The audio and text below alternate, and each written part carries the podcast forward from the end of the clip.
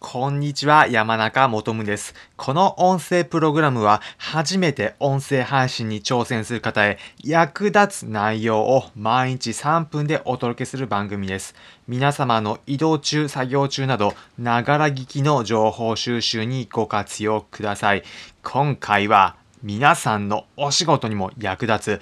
朝一の音声配信収録のすすめというテーマでご紹介します。結論から申し上げると、皆さん音声配信朝起きてお仕事の前に挑戦してみることをお勧めします。なぜかというと、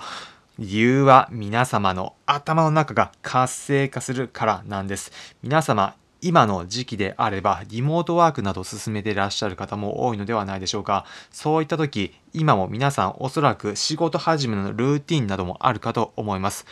例えば、まずは取り組む前に顔を洗うだったり、その前にコーヒーを入れるなど様々なルーティンがあるかと思いますが、一つ私から提案させてください。何かというと、音声配信の収録してみることです。なぜこれをお勧めするのか、結論で言うと、皆さんが自分の考えを声で発信してみることによって頭が整理されて仕事に取り組む前から仕事スイッチが入る活性化するからなんです。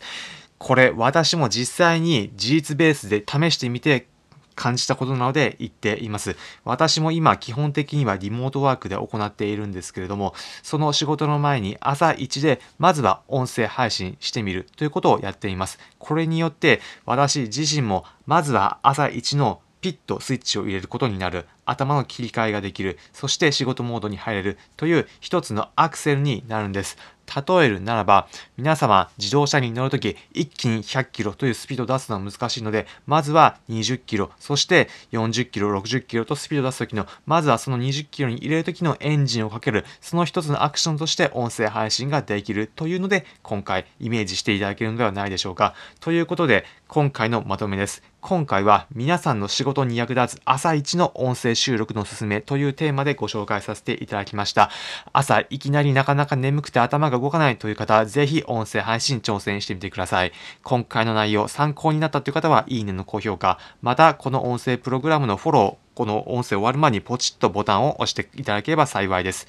この音声プログラムは初めて音声配信に挑戦する方へ役立つ内容を毎日3分でお届けする番組です。皆様の移動中、作業中など、ながら聞きの情報収集にご活用ください。それでは皆様良い一日お過ごしください。また次回お会いしましょう。それじゃあ。